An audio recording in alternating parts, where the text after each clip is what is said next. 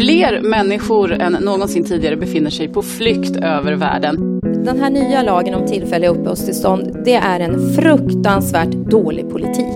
Och vi kräver stoppa utvisningarna till Afghanistan. EU behöver komma i mål med en ny, gemensam, human och solidarisk asylpolitik. Hej och varmt välkomna till Människor och migration. Podcasten som handlar om migration och om de människor som rör sig över gränser. Jag som pratar nu heter Maja Dahl och jag är kommunikationsansvarig här på Arena Idé som ger ut den här podcasten. Och idag så ska vi prata om Sverige ska ha en reglerad invandring. Sverige ska ha reglerad invandring. En reglerad invandring. En reglerad invandring. Den reglerade invandringen. Reglerad invandring. Reglerad invandring. Reglerad invandring. Vi hör ju ofta politiker säga att vi ska ha en reglerad invandring i Sverige. Men vad är reglerad invandring? Och har det funnits en tid då vi inte haft det? Vad styr på vilket sätt en stat kan reglera hur invandringen ska se ut? Vilka intressen finns bakom viljan att reglera invandringen? Och hur vägs dessa intressen mot varandra? Ja, med mig för att besvara dessa frågor har jag som vanligt Arena Idés utredningschef, statsvetaren Lisa Pelling. Välkommen! Tack så mycket! Och återigen i vår studio, Louise Stane, doktorand inom migrationsrätt och barnets bästa i asylprocessen. Välkommen! Tack så mycket! Vad kul att du kunde hoppa in här igen. Ni blir aldrig av med mig. det är ett angenämt problem helt enkelt. Som jag sa och som vi hörde här inledningsvis så säger ju ofta politiker och opinionsbildare att vi ska ha reglerad invandring. Men vad innebär det? Louise, kan du förklara för oss, vad är reglerad invandring? Ja du Maja, jag kan försöka. Ehm, jag kan tänka om man ska på liksom det enklast möjliga sättet förstå vad det här innebär så kan man väl säga att att ha en eh, Motsatsen till att ha en reglerad invandring skulle ju vara att vem som helst fick befinna sig i Sverige när helst den ville. Ehm, och så en reglerad invandring innebär ju egentligen att vi har regler för vem som får befinna sig i Sverige, eh, vem som får bosätta sig här, vem som får hälsa på, eh, och så vidare. Det är liksom en reglerad invandring. Vi reglerar vem som får vara i Sverige. Sen kan man säga att en, en annan aspekt av den reglerade invandringen är att vi i dagsläget har ett system där vi kräver att de här tillstånden ska vara ordnade innan man kommer till Sverige. Så att det är inte så att man, man reser in och sen testar man om man får vara kvar. Det gör man i ett fall och det är asylfallen. Där har vi ett system där man faktiskt på plats i Sverige ansöker om tillstånd. Men det kan man säga är ett undantag ifrån huvudsystemet med reglerad invandring. Utan fortfarande behöver man ju ett tillstånd för att få befinna sig kvar i landet efter att prövningen har gjorts. Men i alla andra fall så är ju huvudregeln att du ska ha sökt ett tillstånd och beviljats det innan du får komma hit. Och det kan man väl egentligen säga, det är systemet med reglerad invandring. För att kunna släppa in någon i landet, för att låta den vistas här, så måste man ha ett tillstånd. Mm. Nu var ju Louise lite grann inne på det, hur, hur, regleringen ser ut idag, Lisa, men om vi skulle definiera ner det lite mer, om vi skulle förklara exakt hur det ser ut. Hur, hur ser regleringen ut idag? Mm. Ja, vi reglerar det med hjälp av ett antal olika tillstånd för olika kan man säga, kategorier av, av människor som eh, får rätt att resa in i Sverige och vistas här. Den allra största gruppen, om man ser till förra året 2016, var faktiskt personer som fick eh, asyl i Sverige. Om man ser till antalet eh, uppehållstillstånd som, som beviljades så fick eh, 68 000 personer uppehållstillstånd i Sverige eh, på grund av att de hade eh, skyddsskäl. Det här är en historiskt hög siffra. Det brukar inte vara eh, så många, ungefär 30 000 har det brukat vara under, under tidigare år. Men det var ju framförallt på grund av en ganska stort antal asylsökande under 2014 och 2015 som det var många uppehållstillstånd just 2016.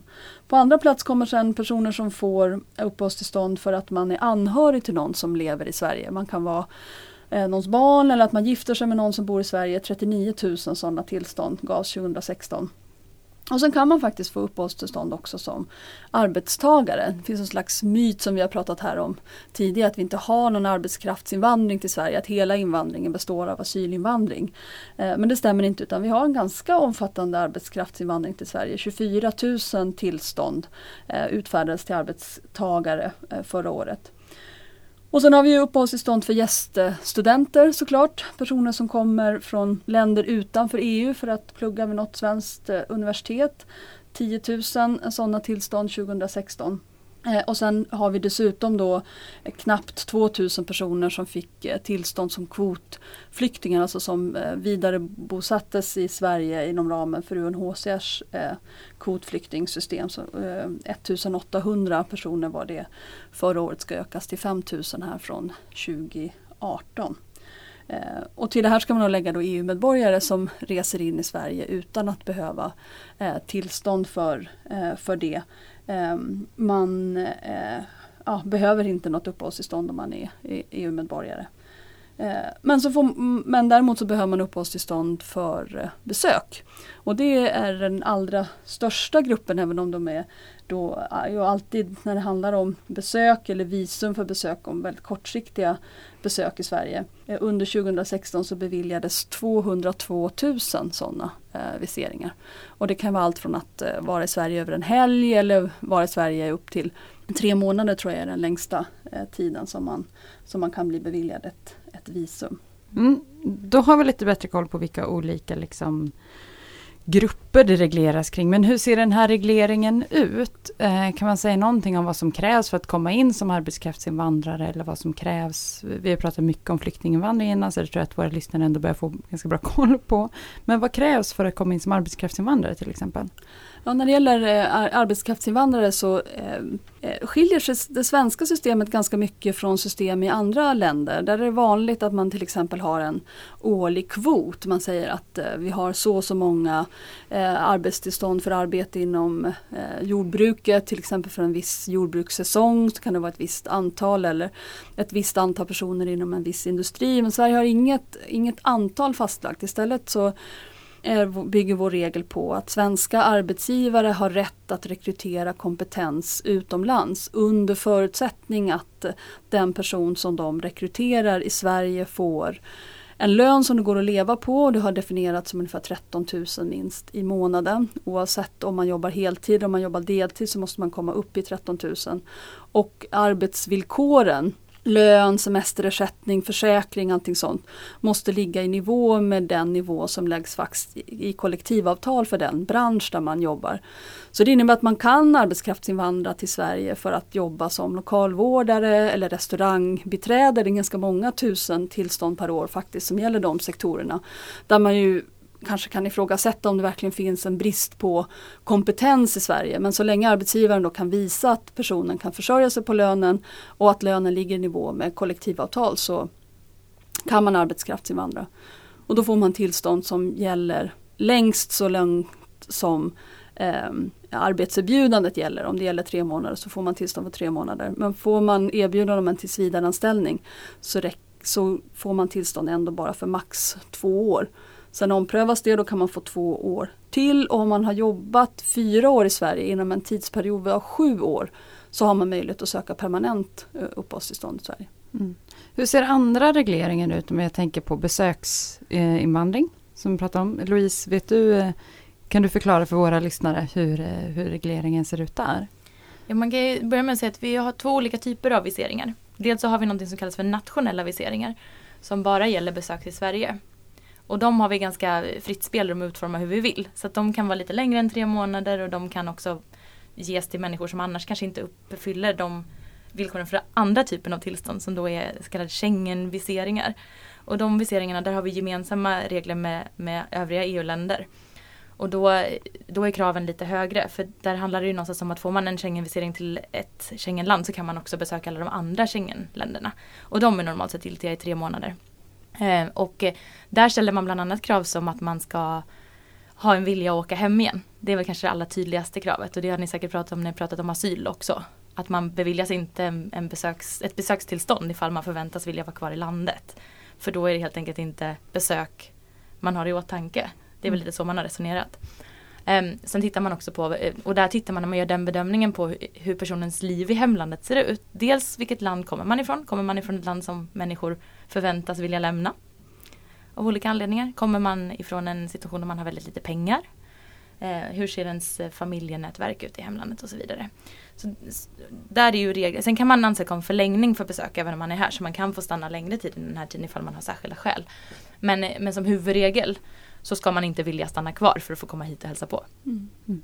Så är man familjeförsörjare eh, hemma och har en bra eh, inkomst och har ett liksom, skäl som att man vill eh, kan antas vilja vara turist i Stockholm över en helg. Då kan man få inresa en visum. Men eh, om man är ensamstående, yngre, inte Eh, kan visa att man har tillräckligt med pengar för att betala resan hem och uppehälle i Stockholm, då får man det inte. Lite så är det. Mm. Det finns ju också då liksom en gemensam överenskommelse med vissa länder att de här staternas medborgare behöver inga viseringar för att hälsa på. Så att viseringarna eh, gäller ju framförallt länder där man då misstänker att det skulle kunna vara personer som inte vill återvända hem. Jag tänker att eh, vi går vidare och lämnar eh, just regleringen kring de olika grupperna eh, vid det. För att vi har pratat ganska mycket om hur regleringen ser ut för flyktinginvandring och familjeåterförening tidigare. Eh, och då får man lyssna på ett gammalt avsnitt helt enkelt om man vill veta mer om hur den regleringen ser ut. Utan istället ska vi lägga nu mer tid på att prata om skälen bakom varför man har en reglerad invandring. Och vad finns det då för bakomliggande skäl till reglerad invandring, Louise? Det finns en hel massa olika skäl skulle man nog kunna sammanfatta det som. att det som Skälen till en reglerad invandring det är liksom en komplex eh, massa eh, olika saker man överväger. Och det man får tänka på är någonstans att utformningen av hur regleringen ska se ut den är ju upp till politiker. Så det är ju i grunden en rad av politiska avvägningar som görs. Och där tittar man på bland annat eh, ja, så här, man tittar ju på massa olika saker. Man tittar på, är det få eller är det många människor som man vill släppa in i landet? Man tittar på hur ska man välja ut de här personerna? Vilka ska tillåtas? Och där kan man ju titta på kunskap eller ursprung eller liknande. Eh, man tittar också på frågor som vilka rättigheter ska de här människorna ha efter att man har tillåtits eh, komma in i Sverige eller bosätta sig här.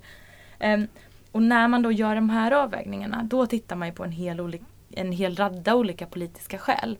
Eh, så då tittar man på saker som ekonomisk tillväxt, man kan titta på eh, om man vill minimera eller ha liksom, höga skatteutgifter, man kan titta på att man vill upprätthålla någon slags social sammanhållning i samhället, man kan titta på nationell säkerhet, man kan titta på saker som eh, vad har vi för olika typer av internationella överenskommelser som vi måste förhålla oss till, eh, mänskliga rättigheter, eh, vilken nivå av rättighetsskydd vi vill ha och så vidare. Så det är ju någon slags ett komplext nät av olika anledningar. En del av den avvägningen är ju också svenska medborgares möjlighet att resa i världen. Man använder det ofta som ett, så att säga, ett medel att säga eh, era medborgare får resa fritt in i Sverige mot att våra medborgare får resa fritt till er.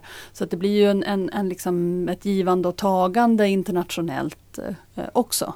Eh, men ofta är det en ganska krass eh, ekonomisk kalkyl som ligger bakom. Men det måste ju inte eh, vara det alltid. Men det liksom, har vi någonting att vinna på att kompetens utifrån eller arbetskraft utifrån kommer till oss?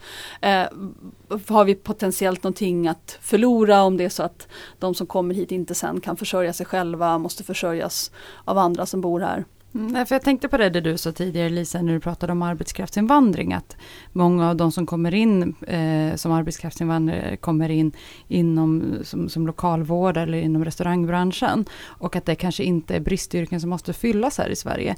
Är det ett skäl som man väger in i utformningen av hur arbetskraftsinvandringen ska se ut? Ja, historiskt sett har man haft en sån reglering där man har sagt att det måste vara någon, någon form av brist och den har reglerats lite olika. Men, men ehm, under under en, många decennier så var det arbetsmarknadens parter som hade ett stort inflytande över detta. Arbetsgivarorganisationen och de fackliga organisationerna eh, bestämde, avgjorde gemensamt, är det här ett yrkesområde eller en bransch där det råder brist på arbetskraft kan vi bevilja. Eh, man hade även ett inflytande över ens, enskilda liksom ansökande för att man skulle kunna göra avvägningar. I och för sig inte en brist på kockar i Sverige men det kan finnas en brist på kockar med just eh, specialisering inom det japanska köket eller så.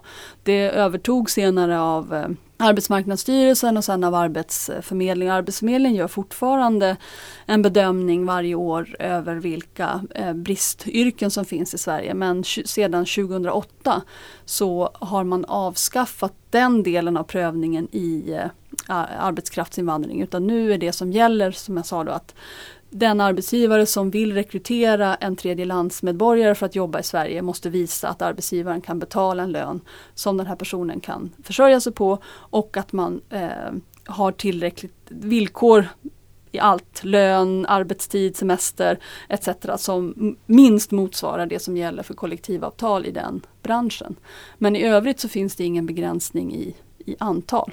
Man kan säga att det, det som lever kvar av det gamla det är väl att man måste utlysa den här tjänsten inom EU först. Ja, just det, ja, att, att man måste någonstans tillgängliggöra den här för, till en arbetsmarknad där, där andra EU-medborgare kan söka tjänsten. Och man skulle då kunna tänka sig att sen är ju arbetsgivaren fri att anställa vem man vill. Men man skulle ju där kunna inleda någon slags process i har man fått de här jobben på rätt villkor? Alltså någon slags, har jag blivit, eh, ja, hur har man valt ut de här? Ja, är det liksom en rimlig, en rimlig anställning? Mm. Så. Det finns kvar. Mm. Men annars är det ju som ni säger, det finns ju inte längre, det är liksom arbetsgivaren som bestämmer sitt behov snarare än, än politiken just Mm. nu då. Men det har heller aldrig varit så att facket har haft någon slags vetorätt. Det är en myt som, som man gärna sprider från högerhåll. Utan det har varit liksom partssammansatta organ som har gjort detta och sen eh, Arbetsmarknadsstyrelsen och Arbetsförmedlingen. Man har ju fortfarande att man samlar in liksom åsikter och sådär från, från facket. Även idag. Precis, precis, men till fackets stora frustration så måste inte Migrationsverket eh, ta hänsyn till det. Nu har vi pratat lite grann om så här hur, hur invandring regleras idag och vilka skäl som finns eh, till att faktiskt reglera invandring, alltså vad det är man av, använder via avvägningen. Men om vi tittar bakåt till historien, hur har invandringen reglerats innan och vad har man då haft för skäl när man har ändrat, Lisa? Häromåret så gav eh, Julia Bogoslav som är ehm, doktorand vid Stockholms universitet ut en bok som heter Svensk invandringspolitik under 500 år. Där hon går igenom dokument kring eh, regleringen av invandring till Sverige eh, 500 år tillbaka i tiden. Alltså till 1512 hittar hon de första dokumenten. Och, det säger någonting om hur hur länge man i Sverige har sysslat med att försöka fastställa regler för vem som har rätt att korsa gränsen in till Sverige och under vilka förutsättningar. Och det är inte heller särskilt förvånande att det som man hittar där är en reglering av romers rörlighet. I, i Stockholms tankeböcker så finns det då en, en notering om ehm, eh, hur eh, romers eh, möjlighet att bosätta sig i Stockholm ska begränsas. Så man kan säga att, att detta att reglera vem som rör sig över gränser är nästan en del av det som det är att vara en stat, skulle jag säga. Jag vet inte om du håller med mig Louise, men jag har svårt att tänka mig eh, en stat som har gränser men som inte bryr sig om vem som korsar gränsen utan att det är liksom själva poängen med att ha gränser är att man bryr sig om vem som lämnar landet och vem som kommer till landet. Och, och, tidigare var stater också väldigt upptagna med vilka varor som forslades ut ur landet och vilka varor som man fick köpa från utlandet. I, i vår värld av liksom frihandel inom EU och med stora delar av resten av världen så har det inte varit en så viktig fråga men det har historiskt sett varit liksom, eh, viktigt eh, också. Men regleringen ser på väldigt, ut på väldigt olika sätt men den har nog alltid funnits där så länge vi har haft fastställda gränser, skulle jag säga. Eh, ja, nej, men det, det är ju spännande. Jag, jag tänker att eh, i dagsläget, man pratar ju väldigt sällan om att man skulle ha ett annat system än en reglerad invandring och att, att stater skulle kontrollera sina gränser även om vi ibland då har gemensamma gränskontroller och, och sådär. Som kanske är då en någon slags avsteg från att länderna själva kontrollerar inom EU så gör vi det tillsammans, i alla fall grundtanken. Nu har vi ju sett en viss återgång till starkare kontroller nationellt också de, sen, de senaste åren. Men, nej men jag tror också att, jag tror att det, är, det, att det hänger väldigt nära ihop med idén om, om nationalstaten och att man har en statssuveränitet, att man kontrollerar. Eh, och det är ju ett system som vi människor har skapat. Det har ju inte alltid funnits och det kanske inte alltid kommer att finnas men inom överskådlig framtid så tror jag ändå att vi har att förhålla oss till det här systemet och därmed också någon form av reglering av vem som ska kunna bo var. Mm. Men om man då fortsätter tänka liksom historiskt, eh, hur har de här regleringarna ändrats? Kan man säga några så stora, stora avsteg som har gjorts från den svenska mm, liksom, migrationspolitiken eller stora förändringar och vilka skäl då som har legat bakom hur man ändrade hur invandringen reglerades då? Louise? Nej men eh, som Lisa var inne på så har vi ju haft olika typer av regler för hur människor får röra sig under ganska lång tid. Sen har ju de här reglerna kanske under ganska lång tid tagit sikte på ett lands egna befolkning eller personer som liksom redan befann sig i de här länderna. Och inte så mycket eh, reglerat liksom utbytet mellan länder. Sen har väl det ena gett det andra på ett sätt kan man kanske säga. Men eh, om man liksom ska hårdra relativ nutid så kan man kanske säga att i början av 1800-talet så hade vi en hel del regleringar kring hur man fick röra sig, dels kanske framförallt inom landet. Ehm, men även till viss del liksom in i landet eftersom de här reglerna drabbade ju alla som ville röra sig inom landet på något sätt. I mitten av 1800-talet så hände ett antal saker som påverkade utvecklingen av hur, hur det här reglerades. Bland annat så pratade man om en hel del liksom, eh, liberala idéer om fria folkförflyttningar men man pratade också, en, eller man pratade inte bara, man byggde ganska mycket infrastruktur vilket gjorde det lättare att röra sig. Eh, så de här reglerna kring eh, och begränsningar hur man fick röra sig luckrades upp liksom som en del av de här två men även flera sakerna som hände. Ehm, så då blev eh, förflyttningarna lite friare, mindre regleringar.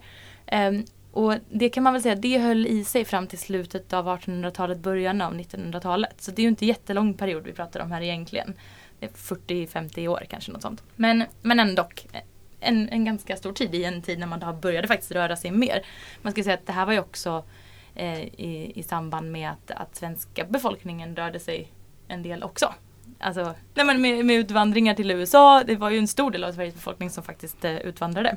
Så att vid den här tiden så var nog frågan mer liksom fråga kring, eh, kring just utvandring snarare än invandring. Um, I början av 1900-talet, så eh, slutet av 1800-talet, början av 1900-talet så började man i olika länder igen prata någonstans om eh, att eh, vissa befolkningar inte var så önskade. Eh, och den mer då nutida migrationskontrollen som började uppkomma då, den, den i, I England till exempel så pratade man mycket om eh, en invandring av östeuropeiska judar, att man ville förhindra den. Man pratade även om kinesiska sjömän eh, som man inte ville skulle komma och ta jobb. Eh, I USA hade man en liknande diskussion om personer som skulle komma och ta jobb men även om, eh, om eh, prostitution till exempel. Att man tyckte att det var värderingar man inte ville ha i närvarande i sitt samhälle. Så man började en diskussion om vilka som var önskade och oönskade. Eller började igen. Den återupptogs kanske och gällande kanske lite andra grupper än vad den hade gällt innan. Och att prostitutionen då skulle komma med någon utifrån. Ja, mm. så såg man det. I Sverige så, så kom ju den här diskussionen också. Eh, och även här så rörde den ju framförallt eh, romer och judar. Eh, det är ganska tydligt om man tittar tillbaka. Eh, så att det, det man kan säga är liksom, ja, då började man införa någon form av kontroller igen. Det var fortfarande bara för vissa grupper. Men sen i, i takt med, med första världskriget så kom en hel del kungörelser som, som då användes för att begränsa invandringen.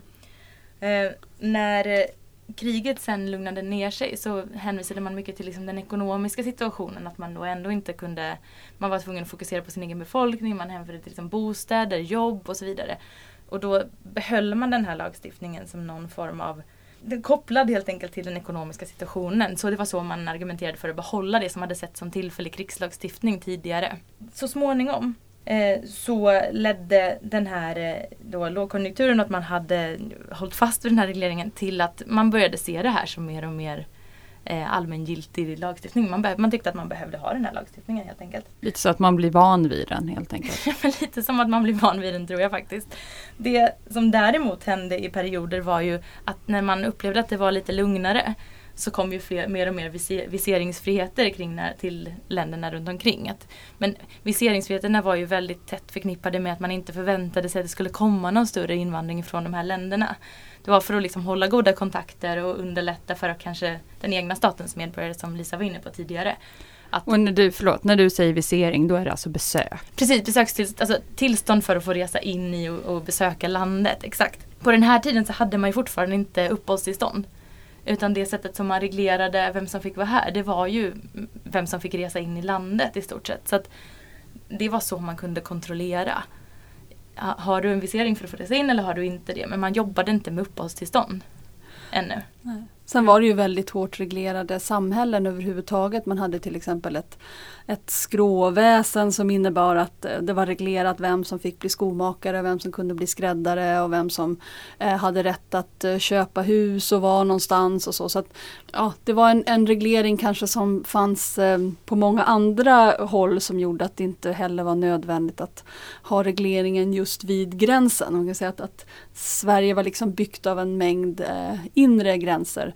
Vi hade en, en, en ganska sträng lösdriverilagstiftning. Man fick inte om man inte hade sin försörjning ordnad eh, syssla med eh, lösdriveri, det vill säga dra från stad till stad eller flytta utan utan tillstånd utan tanken var att om man inte kunde klara sin egen försörjning då var det den egna socken som skulle ta hand om en. Och man skulle liksom ta som hand av den egna sockens fattigstuga och det skulle bönderna i den socken samla, samla ihop till. Man skulle inte ligga någon annan socken till, till last.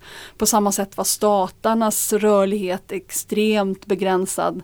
Eh, de hade en vecka i oktober varje år när de fick möjlighet att byta eh, arbetsgivare och då enbart om de var skuldfria hos arbetsgivaren som de hade varit eh, hos innan. Det här är liksom en, en, en utvikning kanske men, men, men vi, rörligheten var väldigt reglerad även för personer födda i, i Sverige. Ja, och som man då kan se det som att bara för att du har fått ett viserings tillstånd då, så är det inte helt säkert att du får tillstånd att köpa ett hus eller att skaffa ett jobb i landet. Så att uppehållstillståndet i sig blir omöjligt. Eller att, liksom att, att uppehålla sig i landet blir omöjligt. Mm. Men sen kan man väl, liksom, om man drar det riktigt långt så tror jag att man skulle kunna säga att historien av liksom, åtminstone europeiska staters migrationspolitik är en strävan efter att underlätta för önskvärda personer att resa in. Och önskvärda har skiftat lite med tiden men nästan alltid har det handlat om personer som kan försörja sig själva och personer som har en liksom enkelt identifierbar kompetens som behövs. Man har liksom sen, ja men här, Göteborg grundades av, av holländska köpmän. Stockholms historia kan man inte liksom eh, tänka sig utan, utan det stora utbytet med, med Hansa-städerna och, och de tyska köpmän som, som liksom fanns, fanns här. Att den, den typen av migration har alltid varit önskvärd och underlättad på, på olika sätt. Samtidigt som migration av människor som inte kan för, försörja sig, som behöver skydd eller stöd eller hjälp, alltid har varit väldigt strängt eh, reglerad oavsett om det handlat om rörlighet inom landet eller rörlighet över eh, gränserna. Mm. Och det är väl, ja, skulle jag säga i alla fall först på liksom senare tid som det här har eh, i Europa blivit möjligt för människor att röra sig över större områden när man har haft en möjlighet att röra sig utan pass inom de nordiska länderna till exempel. Att man har en, en, en fri rörlighet för EU-medborgare inom EU. Men den, den har också eh, begränsningar. Eh, men, men, eh, men mycket friare än den har varit tidigare. Ja men och, och det, det, du är inne på liksom med att man har velat hindra oönskade grupper. Det är ju väldigt tydligt när man tittar på den historiska utvecklingen. Det, det, går ju fram och tillbaka. Tittar man liksom 1927 fick vi då, det var andra världskriget, eller första världskriget, förlåt mig. Och sen så öppnade man upp lite grann och sen så hade man då ändå viseringsfrihet i viss del. Sen hade man viseringar med rätt att arbeta och utan rätt att arbeta. Och sen ledde det här vidare till att man då tyckte att nej, men vi behöver nog ändå någon form av mer sammantagen utlänningslagstiftning. Och då genom 1927 års utlänningslag så införde man ett system med uppehållstillstånd. Och tittar man i de förarbetena så resonerar man ju väldigt mycket kring att eh, man eh, oroade sig för en ökad arbetskraftsinvandring som skulle då innebära betydande olägenheter. Eh, men man pratade även om saker som att man var rädd för liksom, olika saker kopplade till ras. Som man då pratade om. Att, att, och man pratade om att den svenska liksom, samhället byggde på ett en grupp som var eh, välfungerande och eh, enhetlig, sällsynt enhetlig, en obeblandad ras. Så att det var liksom viktigt att ha regler som kunde upprätthålla det, det systemet någonstans. Så att det finns ju väldigt tydligt historiskt sett uttryckt att man, vissa människor önskade och vissa inte önskade och att det, någonstans så bygger ju systemet helt självklart på det. Och det där går väl hand i hand också med den rasbiologiska forskningen som utfördes i Sverige. Det skulle ju vara konstigt om det inte påverkade lagstiftningen. Och, men även under, under andra världskriget så, så återkommer ju det här någonstans. Man är, under andra världskriget så har man ju ändå fört in vissa möjligheter att få eh, ökade möjligheter för att få politiskt skydd till exempel. Men då menade man exempelvis att, att enbart vara från Tyskland och ha judiskt påbrå var inte att se som skyddsskäl till exempel. Så att man har haft möjlighet att kunna bevilja vissa människor skydd men man har samtidigt liksom tweakat det lite grann för att inte för många ska kunna passa in i den här gruppen. Så. Och det är ju återkommande. Samma lagstiftning behölls ju under hela andra världskriget och det kunde ju göras också mycket för att man hade lämnat över mycket makt att bestämma om hur det här faktiskt skulle tillämpas till eh, den dåvarande regeringen. Eller kunglig majestät som det hette på den tiden. Eh, som då kunde liksom utfärda olika typer av dispenser, olika typer av undantag, vilket ju i praktiken gjorde att även om möjligheten fanns då för människor att resa in så kunde man hindra dem man ville. Och så här har det ju sett ut eh, sen dess egentligen. Det är ju olika tider har man öppnat upp eh, arbetskraftsinvandringen har varit eh, mer stängd och sen har den varit mer öppen nu senast från och med 2008 är det va? Mm. När man öppnade upp igen och gjorde det då lättare för människor att, att kunna få uppehållstillstånd. Men, men i grunden så är det ju ungefär samma typer av resonemang. Du frågade om vilka skäl man anför. Det finns en, eh, en migrationsrättsforskare som heter Catherine Dauvergne, tror jag man uttalar det. Eh, som menar någonstans att ja, men, de ursprungliga syftena för när man tog fram en migrationslagstiftning, det vill säga när man började prata om oönskade migranter, att de lever kvar ännu idag. Och hon menar någonstans att en outtalad utgångspunkt i dagens migrationsreglering är ett antagande om att om man reglerade migrationen mindre så skulle de välmående demokratierna i det globala nord översvämmas av människor från citat fattigare, sjukare och brunare regioner i världen. Och någonstans så tror jag ändå att det här, det låter ju ganska hårt. Men att det kanske ändå sammanfattar Ganska de, rasistiskt. Ja, men att det kanske ändå sammanfattar de skäl som faktiskt ligger bakom vår reglering. Det vill säga ekonomiska skäl, om man ska liksom fulanvända sig av ordet kulturella. Men saker vi kopplar till kanske andra språk, andra religioner eh, etc. Och som du är inne på, liksom någon slags även säkerhetsmässiga och, men också när, närmast rasistiska skäl faktiskt. Det är nog ändå någon slags blandning i det där. Mm. Och sen är det svårt liksom, att, att, mm. att hänföra det till enbart en. Men att det, det, finns alla de här typerna av skäl är sånt som, som ligger inbakade i det här systemet. Mm. Det finns ju också en aspekt som handlar om vad har liksom ett, en stat för ansvar för sina egna medborgare. Så man tänker att även om alla stater skriver under på att eh, människors liksom frihet att röra sig över gränser potentiellt sett är någonting som är bra för människan som rör sig över gränser, för de länder som människan lämnar eftersom man ofta återvänder kanske med nya kunskaper, man kanske skickar hem pengar, man kan få bättre möjlighet att jobba och, och så än i det land där man är född. Och att det här att människor rör sig över gränser också är bra för länderna som de kommer till. Så eh, menar eh, liksom man att anledningen till en reglerad invandring är att staten framförallt måste se till det egna landets medborgare. Att även om det är så att andra länder och andra länders medborgare kan ha mycket att vinna på migrationen så är det det egna landets medborgare som måste stå i centrum. Och då gör man liksom en bedömning om det är så att eh, det är hög arbetslöshet i en sektor så menar man att då är det legitimt för den staten att reglera, det vill säga begränsa invandringen till just den delen av arbetsmarknaden eller till just den staden eller till den orten. Så det finns ju en slags liksom tanke om att det här är en, en del av det som är liksom en stats inte bara legitima rätt utan kanske till och med plikt att ta ansvar för de egna medborgarna i, i första hand.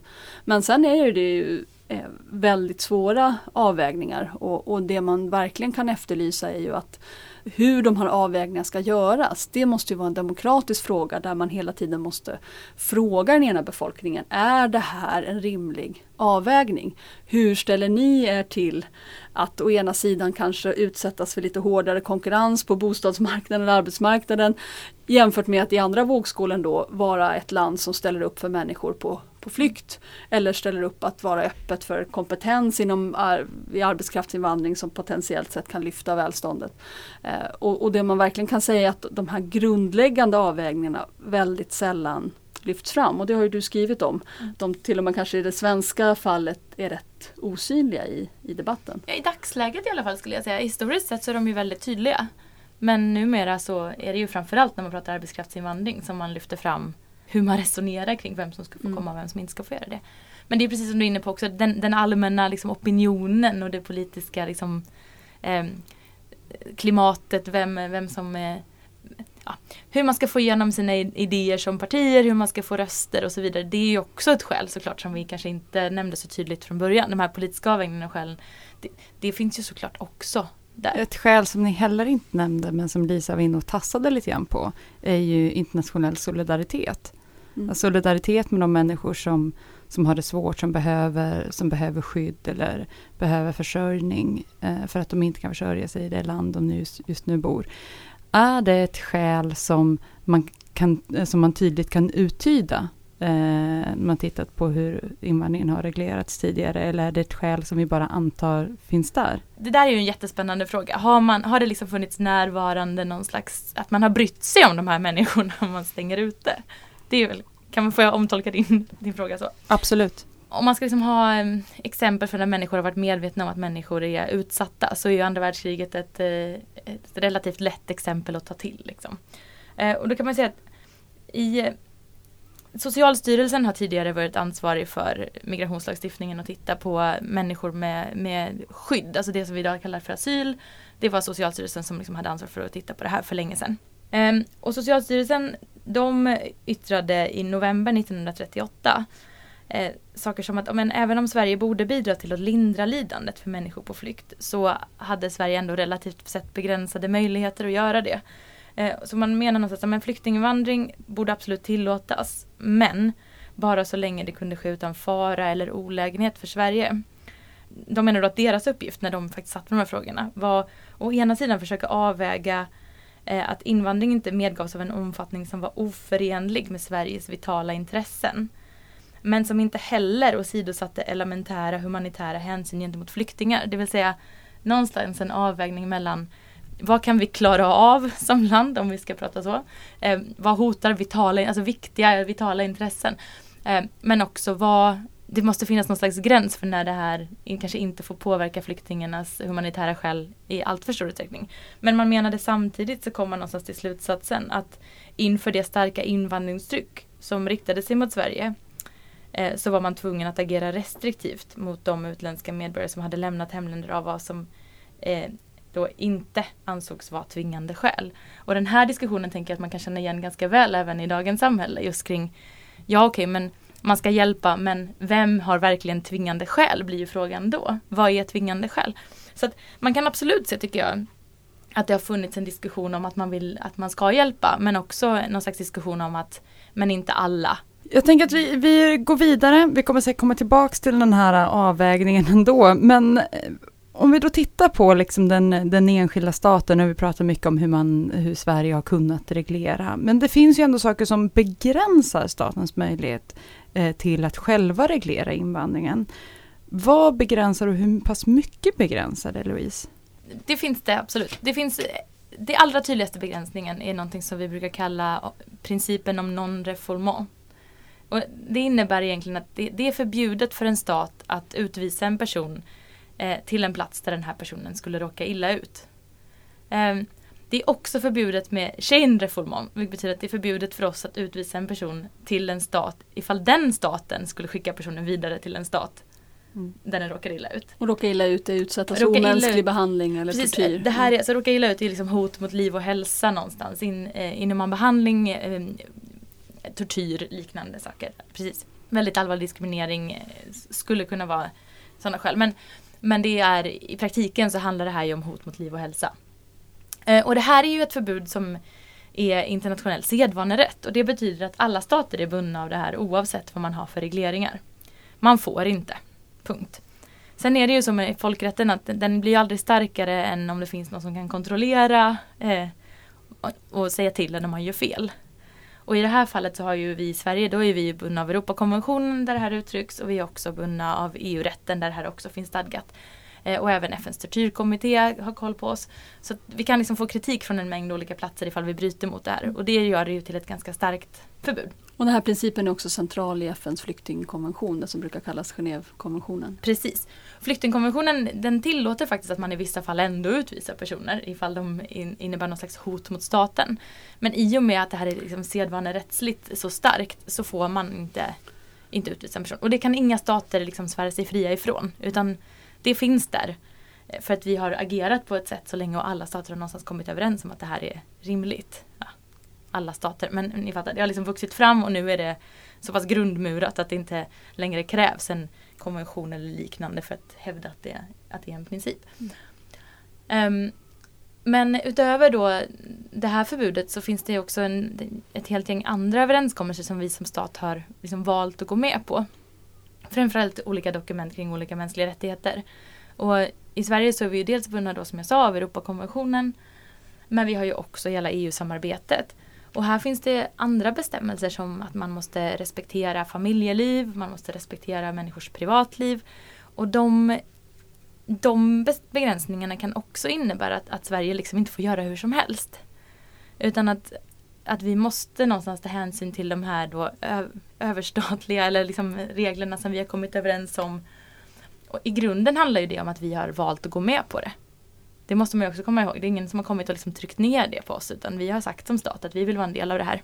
Och det är ju också möjligheten till fri rörlighet inom EU och även liksom passfriheten inom de nordiska länderna sen, sen början på 50-talet är också sådana exempel på frivilliga inskränkningar i den svenska statens möjligheter att begränsa invandring. Och sagt mot att svenska medborgare fritt kan resa in i Danmark och Norge så tillåter vi norrmän och danskar att göra samma hos oss och samma liksom med, mm. med eh, området. Mm. Och det här kan ju leda till ganska svåra situationer för staten på ett sätt. Jag tänkte jag ska ta ett litet exempel för att visa hur svårt det kan bli. Och på något sätt kan man ju då säga att ja, men, vi har ju, som vi har varit inne på hela det här programmet egentligen, eh, ett system med, med, regler där vi säger att du ska söka tillstånd, du ska beviljas tillstånd innan du kommer till Sverige. I vissa fall så kommer ju människor till Sverige utan tillstånd. Vi nämnde asyl som en av de anledningarna att man kan komma in och så söker man tillstånd på plats. Det finns ju situationer där en människa kommer till Sverige, söker asyl och inte får ett uppehållstillstånd, inte får stanna. Men där personen ändå eh, av olika anledningar stannar kvar i landet. En sån person kan ju etablera ett privatliv. I, i Europakonventionens liksom, betydelse, i EU, EUs grundläggande stadga om rättigheter, det stadga om grundläggande rättigheter kanske inte är. Um, ehm, där finns det inget krav på att du, ska, att du bara kan etablera ett privatliv om du är i landet med tillstånd. Och i den situationen så kan du ju hamna Du kan hamna i en situation där du säger så här, den här personen har egentligen inte haft tillstånd för att vara i landet. Men nu när vi ska ta ställning till om vi kan utvisa personen så måste vi också titta på att vi inte kränker personens rätt till respekt för sitt privatliv. Man får inskränka den här rättigheten i vissa fall. Eh, det måste vara föreskrivet i lag, det måste vara nödvändigt i ett demokratiskt samhälle eh, och det måste och det här liksom förbud, eller den här inskränkningen måste vara för att skydda ett legitimt syfte. Det är liksom vad som krävs att man ska få få utvisa någon eh, trots att den har etablerat ett mm. privatliv. Mm. Så att legitimt syfte är inte att ta hänsyn till vederbörandes hudfärg till exempel nej, eller men däremot, sexuella nej, läggning eller så? Ja. Nej det är inte ett legitimt syfte. Däremot så kan ett legitimt syfte vara att man vill upprätthålla sin reglerade invandring. Det kan vara ett legitimt syfte. Eh, att det är föreskrivet i lag att, vi, in, att när man har rätt att utvisa någon, det har vi också i vårt system. Och då blir ju frågan någonstans, men är det nödvändigt då? Är det proportionerligt? Och där måste vi då ta hänsyn till andra faktorer. Vi har ett system som vi vill upprätthålla med vår reglerade invandring. Och vi har den här personens rätt till respekt för sitt privatliv i liksom frågan att avgöra om det är nödvändigt att utvisa den här personen för att upprätthålla vårt system. Då måste vi någonstans titta på men hur ser den här situationen ut? Vad blir konsekvenserna av om vi utvisar slash om vi inte utvisar? Eh, och, och, I den situationen så kan ju Sverige hamna i en situation där vi inte får utvisa en person som vi egentligen tycker att vi vill utvisa.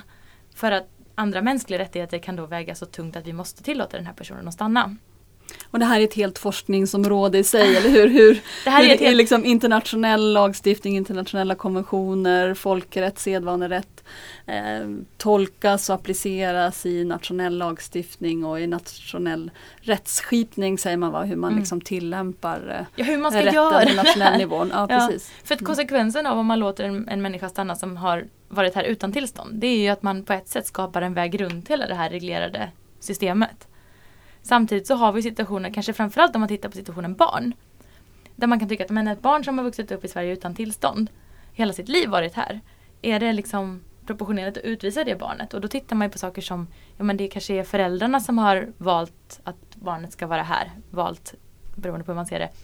Eh, så det här är ju jättekomplicerat. Men Och det är lite där man är inne på, vad, rätta mig om jag har fel, men, när man pratar om DACA, den här eh, systemet som man satt upp i USA, där man låter dreamers, alltså eh, barn som har kommit in som papperslösa när de var barn och tagits in av sina föräldrar, ändå undantas från att utvisas, även fast de inte har uppehållstillstånd eller green card eller rätt att befinna sig egentligen i USA. Men man har satt upp ett system för de här personerna att ändå vara kvar, för att man har vägt det här.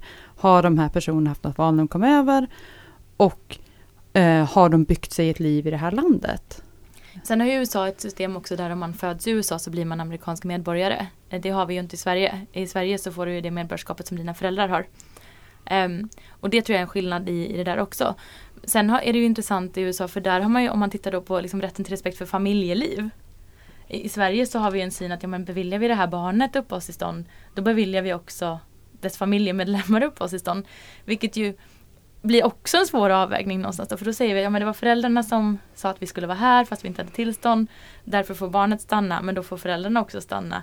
I USA har de ju på något sätt som sagt att ja, men man kan tycka att barnen får stanna fast att inte föräldrarna ska få stanna. Och det är ju ganska svårt att få ihop kanske med mänskliga rättighetsnormer också. Eh, för då måste man motivera det på något sätt. Eh, men man kan ju ta ett svenskt exempel också. Att i, när den här svenska tillfälliga lagen kom så gjorde man det ju väldigt mycket svårare för, för vissa grupper att få återförenas med sina familjer. Och det är ju också en sån där sak som liksom diskuteras i vad, det egentligen, vad man egentligen kan hindra. Då sa man ju att men är du alternativt skyddsbehövande så ska du som utgångspunkt inte ha rätt att återförenas med din familj. Eller man sa du ska inte ha det och sen så sa... Du pratar om den tillfälliga begränsningslagen Exakt. som gäller sedan juli förra året, ju, juli 2016. Exakt. Mm. Um, och den typen av begränsning har man då skrivit in i lagen. Men man har också lagt in en bestämmelse som säger ifall det finns internationella överenskommelser som säger att vi måste bevilja familjeåterförening för de här personerna så får rättstillämparen göra det. Och där ser man ju en typisk sån här, liksom, vad vi får begränsa och inte. Där har man verkligen velat poängtera att vi vill begränsa så långt det går. Men om vi har liksom försökt begränsa lite för långt då får ni justera det när ni ska tillämpa lagen. Mm. Och det, och det har ganska... blivit kritiserat för att här har liksom lagstiftaren varit lite lat. Politikerna har liksom lämnat över väldigt, väldigt svåra överväganden i, i domstolarnas, i juristernas händer. Och bett dem att tolka konventioner som politikerna så att säga har mm. Eh, skrivit under och, och, och, gått med på att införliva i, i svensk lagstiftning. Mm. mm. Nu pratar vi om, om en lag som anpassar sig till EUs miniminivå. Och jag tänkte att vi det skulle fortsätta, ja. påstås det ja, mm. precis, mm. men jag tänkte att vi skulle ligga kvar här på EU mm. eh, eh, och prata om liksom EU som vi ser det framöver. Eh, för att nu har vi ändå pratat om vad en, en stat kan begränsa. Eh, men vi ser, ser vi liksom en möjlighet att om vi tittar framåt, att de här begränsningarna kommer ändras. Man ser att mycket Brexit handlade till stor del om att Storbritannien ville ta tillbaks rätten att bestämma över sitt område när det handlar om rörlighet. Eh, vi ser att andra länder pratar på samma sätt, men vi ser samtidigt att man pratar också om eh, större eh, liksom, samstämmighet inom EU. Va, va, om ni tittar framåt, anar ni att länder kommer få mer eller mindre att säga till om när det kommer om regleringen av invandringen? Jag tror att utvecklingen är helt klart så att vi kommer att få mindre att eh, säga till om. För den utvecklingen inom, den är tydligast på asylområdet när det gäller liksom vilka människor som kan få skydd i en medlemsstat inom, inom EU. Det som har gällt sedan eh, 1990 är den, var den, det som tidigare hette Dublinkonventionen och sen Dublinförordningen om att man eh, ska få sin asylansökan prövad där man har familj, där man har något annat, där man tidigare haft uppehållstillstånd och så men annars har det varit liksom principen om det första land som man kommer till vilket ju har eh, eh varit en slags liksom, eh, begränsning. Nu när man eh, reformerar som man säger eh, Dublinförordningen så är det förslag som ligger på bordet att eh, eh asylsökande ska fördelas inom EU-länderna enligt ett slags kvotsystem där länderna förbinder sig att ta emot ett visst antal skyddssökande och pröva deras ansökan. Eh, vilket eh, ju eh, ytterligare kommer att begränsa Sveriges möjligheter, tror jag, att eh, gå före, att vara ett land som, som eh, prövar på annat sätt. Dessutom så är det helt grundläggande här att den, tidigare harmoniseringen av eh, e EUs migrationspolitik har handlat om att man ska höja lägsta nivåerna. Lagstiftningen har, har varit direktiv som har eh, handlat om att man ska lägga fast en viss gemensam lägsta nivå vilken typ av uppehållstillstånd som ska beviljas minst, vilken typ av, eh, hur processen ska gå till, vilken typ av mottagande som asylsökande ska få. Men nu omvandlar man det här till, till förordningar som blir lag och då eh, ingår det till exempel i, en, i, i den, de förslagen en förordning som säger att eh, enbart tillfälliga uppehållstillstånd får beviljas personer som beviljas skydd. Um, och det här skulle ju bryta med det som var en svensk tradition. Det vet Louise mycket om, du, kan, eh, du får lägga dig här och, och, ge detaljerna. Men, men sedan 30 år tillbaka har det varit regeln i Sverige att får man skydd i Sverige så får man också ett permanent uppehållstillstånd. Och det här skulle ju då ändra på det och förbjuda Sverige att ge eh, människor som söker skydd, med undantag av kvotflyktingar, en, en permanent uppehållstillstånd. Och här hävdar den svenska regeringen, jag hörde EU-handelsminister Ann Linde härom eh, i lördags och för ett par veckor sedan eh, Helene Fritzon, migrationsministern, säga samma sak att man försöker förhandla från svensk sida för att få en möjlighet att ge permanenta uppehållstillstånd. Men jag är inte särskilt optimistisk om att man kommer att få igenom det faktiskt. Ja, jag har inte så mycket att tillägga kring just att eh, permanenta uppehållstillstånd har varit eh, regel sedan 80-talet. Så är det. Man hade en stor diskussion om att man tyckte att, att tillfälliga uppehållstillstånd var inte så bra att ha för någon. Så då ändrade man det. Sen ändrade man ju det också i samband med den här tillfälliga lagen. Men jag, jag är ute på lite djupt vatten. Jag är ju inte statsvetare än så jag ska kommentera det här. Men, eh, men jag, jag, det är ju precis som Lisa säger, så ser förslagen ut. Samtidigt så skillnaden mellan liksom förslagen kommissionen gäller och vad man får igenom för medlemsstaterna är ju också alltid en liksom intressant fråga. Och man ser ju verkligen som du var inne på en utveckling där staterna i alla fall till sin egen liksom, befolkning säger att vi ska liksom, ta tillbaka bestämmandet. Och om man kommer att eh, vad man kommer att komma överens om. Eh, jag menar, tittar man bara på Sverige just nu när man ser utspel om att vi ska liksom, gå bort från flyktingkonventionen. Då är ju inte det bara avsteg från flyktingkonventionen, FNs flyktingkonvention, utan den är ju även inskriven i EU-samarbetet. Och då måste man ju liksom få med sig hela EU på det. Och vad man liksom kommer att kunna göra rent faktiskt. Vad man får med sig de andra staterna på. Vad man kan liksom slippa undan för ansvar och vad man kan bli påtvingad för, för regler. Jag, jag har svårt liksom att, att, säga någonting om det för att det, staterna inom EU är så olika och har så olika uppfattningar. Det, det enda som verkar vara gemensamt är att man vill komma till en plats där man får, behöver ta emot så få som möjligt. Det verkar de flesta ja. överens om. Nej, och, och hittills har det ju varit så precis som du beskrev med viseringarna att länder har haft en, en viss egen möjlighet att bevilja viseringar som man vill så länge viseringen bara gäller det egna mm. landet. Och när det gäller arbetskraftsinvandring så har Sverige haft ett system som i EU-sammanhang har varit rätt uh, unikt. Det är inget annat land som har en sån fri, och nu säger jag liksom inom citattecken, för den är ju reglerad och, och, och ganska sträng. Det är trots allt ganska svårt att hitta ett jobb där du, um, när du innan du ens har varit i Sverige tidigare få ett jobb som har en nivå där du kan försörja dig och har villkor i nivå med kollektivavtal. Men, men det är åtminstone en, en, så att säga, en, en bredare väg in till Sverige än det är en väg in till arbetsmarknaden i många, många andra europeiska länder. Och det verkar inte finnas på kartan nu att EU skulle lägga sig i det. Alltså att EU skulle säga att Sverige får inte ha den här typen av reglering av arbetskraftsinvandringen utan måste ha en mycket mera begränsad arbetskraftsinvandring eller anpassa sin modell efter den modell som finns i andra länder till exempel med säsongsarbetstillstånd enligt ett visst antal och så. Men man kan inte utesluta att det händer också. För allt det här hänger ju samman med under vilka villkor som EUs invånare sen får röra sig inom EU. Och det är klart att om, om EUs medlemsländer blir allt mer främlingsfientliga, om man i liksom Budapest och Warszawa inte kan tänka sig att se människor eh, med en annan pigment än den som min minoritetsbefolkningen har, då kommer de att invända mot att Sverige har en arbetskraftsinvandring från brunare länder för att använda samma liksom, eh, eh, uttryck som migrationsforskaren som du, som du citerade tidigare. Även om så att säga, vi tycker att den regleringen är vettig så kan det hända att andra EU-länder invänder mot den eftersom den ju påverkar då eh, även deras länder. Men det ligger ganska långt framåt i, i, i tiden. Men när det gäller just eh, skydd. Så ja, det, det, EU-samarbetet där innebär ganska kraftiga begränsningar av Sveriges möjlighet att utforma en egen politik, som det ser ut nu i alla fall. Ja, det är ju liksom jätteintressant just för jag tänker att, att skyddsbiten är ju det som man då måste tillgodose. Och att då försöka, att, att det, det, verkar ju som att man försöker hitta någon slags liksom minsta nivå som man kan tvinga länderna att, att fortfarande respektera mm. det här eh, på.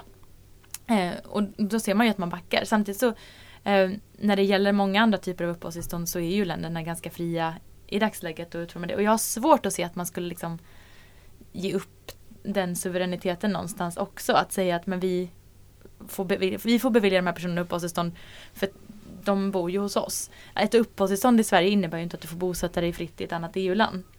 Eh, det är ju en stor skillnad mellan att vara EU-medborgare och att vara tredjelandsmedborgare. För att du, om du har fått ett uppehållstillstånd för att du ska bosätta dig i ett annat EU-land, då måste du först få status som varaktigt bosatt. Det vill säga du måste ha haft uppehållstillstånd i ett EU-land i minst fem år. Så att, det finns fortfarande, men liksom ja, det, det, är inte så lätt att liksom sia i vart alla de här migrationsrättsliga frågorna kommer att, kommer att leda, tycker inte jag. Det, mm. Men det som liksom, jag tror inte att det kommer skilja sig så mycket mot hur det har varit historiskt. Att när man tycker att man har nytta av personer så kommer man att, att underlätta för dem att få komma och när man tycker att man inte har nytta av andra personer eller vill ha andra personer så kommer man att liksom åtstrama och sen mm. kommer det att liksom gå lite fram och tillbaka beroende på hur pass pressande situationen är. Mm. Och det kommer kanske alltid att liksom motiveras med ekonomiska argument men det kommer inte alltid att vara ekonomiska argument i praktiken.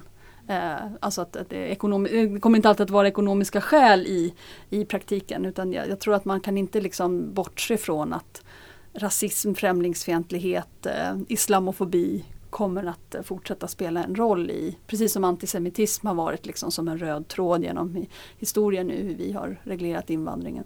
För övrigt också, har vi också reglerat judars möjligheter att bosätta sig på vissa platser i Sverige. Norrköping var en sån stad där judar fick slå sig ner, andra städer fick man inte bosätta sig i. Så där ja, har vi också en historia. Mm.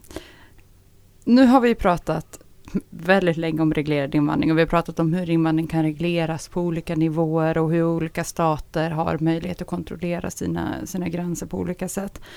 Ehm, ändå så möts man, vi har ju konstaterat här idag att Sverige har en reglerad invandring och den här regleras på på lite olika sätt för lite olika grupper.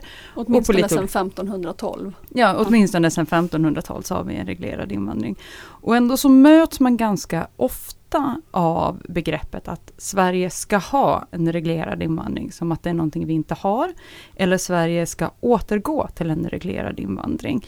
Varifrån kommer den här uppfattningen om att invandringen idag inte skulle vara reglerad? Och kan man säga ordet återgå? Lisa?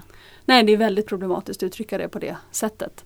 Det är ju, det är ju liksom en, en skymf mot alla de människor som hade behövt Sveriges skydd som inte har fått det under årtiondena med hänvisning till att Sverige har en reglerad invandring som har haft eh, goda skäl räckt med att liksom fråga asylrättsrörelsen. Det finns ju många, många, många, många sådana fall. Eller människor som hade kunnat få ett bättre liv genom att få jobba här som inte har fått det för att vi har haft en sån, en sån reglering. Jag tror att den, de som använder sig av det uttrycket de, de vill framställa det som att det inte har funnits någon reglering, att det inte har funnits några regler. att eh, det har varit helt fritt för vem som helst att, att korsa gränsen när som helst och, och sen också stanna i Sverige. Och det har, det har liksom, skulle jag vilja hävda, aldrig varit fallet. Utan det som har varit fallet är att regleringen har sett ut på lite olika sätt.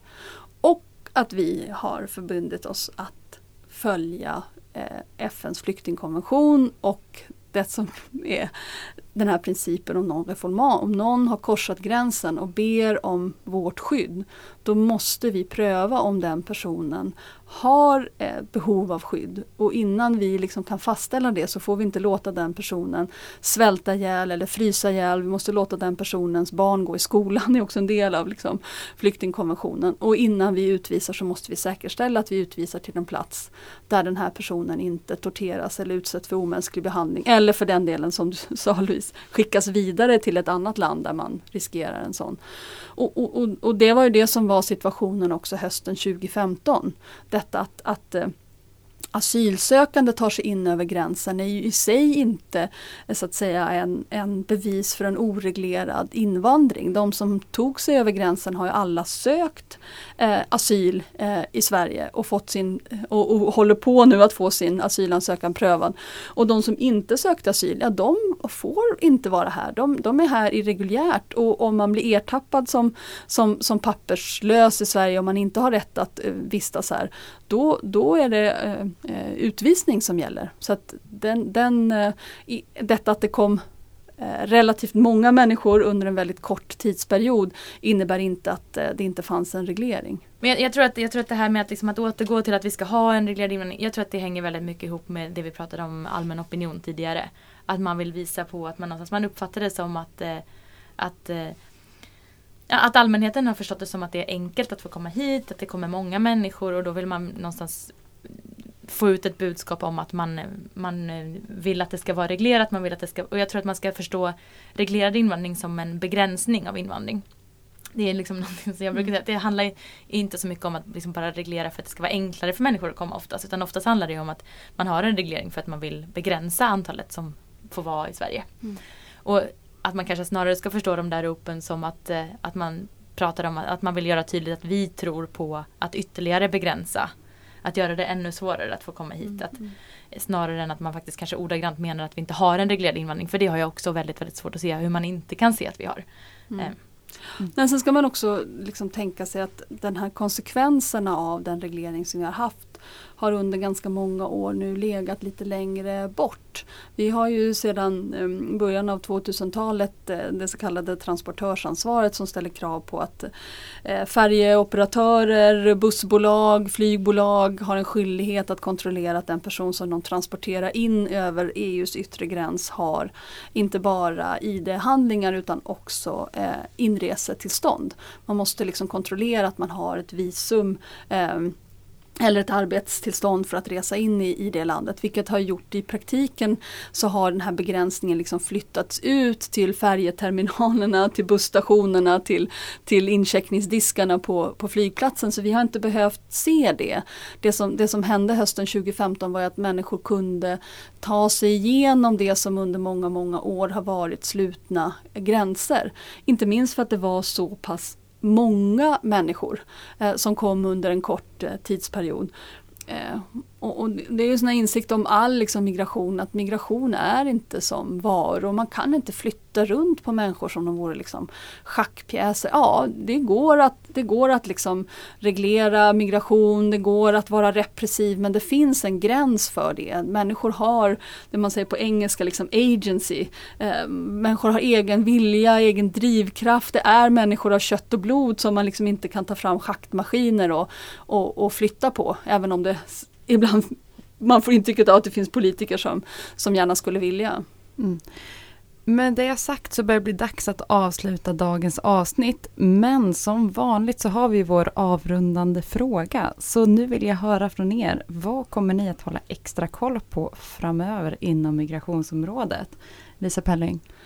Eh, ja, vi pratade lite grann om Moderaternas stämma som var för ett par veckor sedan. Och nu är det Liberalernas tur att, att ha, ha stämma. Och det blir jättespännande att, att följa. Det är ju ett, ett parti som har liksom Eh, jag har haft ehm, en hög profil inom migrationsfrågor men på lite olika sätt.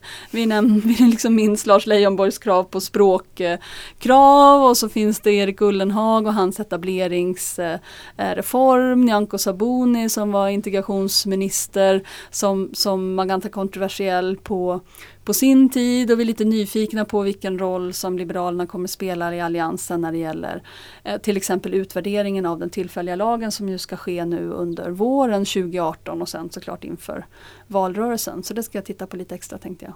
Mm. Louise? Ja, det här, jag, men jag tänker liksom på frågan om barnkonventionen som lag. Eh, och mm. den kanske inte är en liksom, direkt så tydlig koppling till, till migrationsfrågorna. Men det som vi pratade om förut här med avvägningen mellan olika människorättsdokument och rättigheter och statens intresse av att begränsa invandring. Skulle barnkonventionen bli lag så kommer ju de rättigheterna att, att kunna, eventuellt sett i alla fall, ges en lite tyngre vikt i den här vågskålen. Men det beror jättemycket på hur man gör barnkonventionen till lag. Och vilken ställning den ges i relation till andra lagstiftningar. Så det tänker jag ska vara spännande att följa. Spännande. Själv så tänker jag götta in mig i SVTs tablå. För att nu har det gått tillräckligt länge sedan hösten 2015 för att det plötsligt ska börja komma tv-program om det.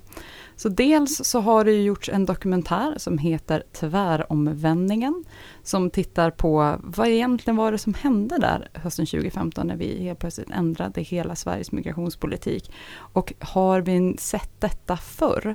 Eh, den dokumentären är nog väl värd sin tittning. Och så kan man ju även titta på Grotesco som har kickat igång säsong tre och gjort en musikal om flyktingkrisen. Vi kollade på den här på lunchen. Eh, det var en eh, väl värd halvtimme, eller vad säger du Lisa? Mm. Gjorde ont i gråsåshjärtat. det var, var, många träffsäkra eh, repliker och sånger i den. Mm. Jag kommer, gjort. Ja, jag mm. kommer gå runt och nynna på Hela Sverige skramlar resten av veckan. Med det sagt, dags att avsluta dagens avsnitt. Tusen tack Lisa Pelling och Louise Dane, doktorand i migrationsrätt vid Stockholms universitet.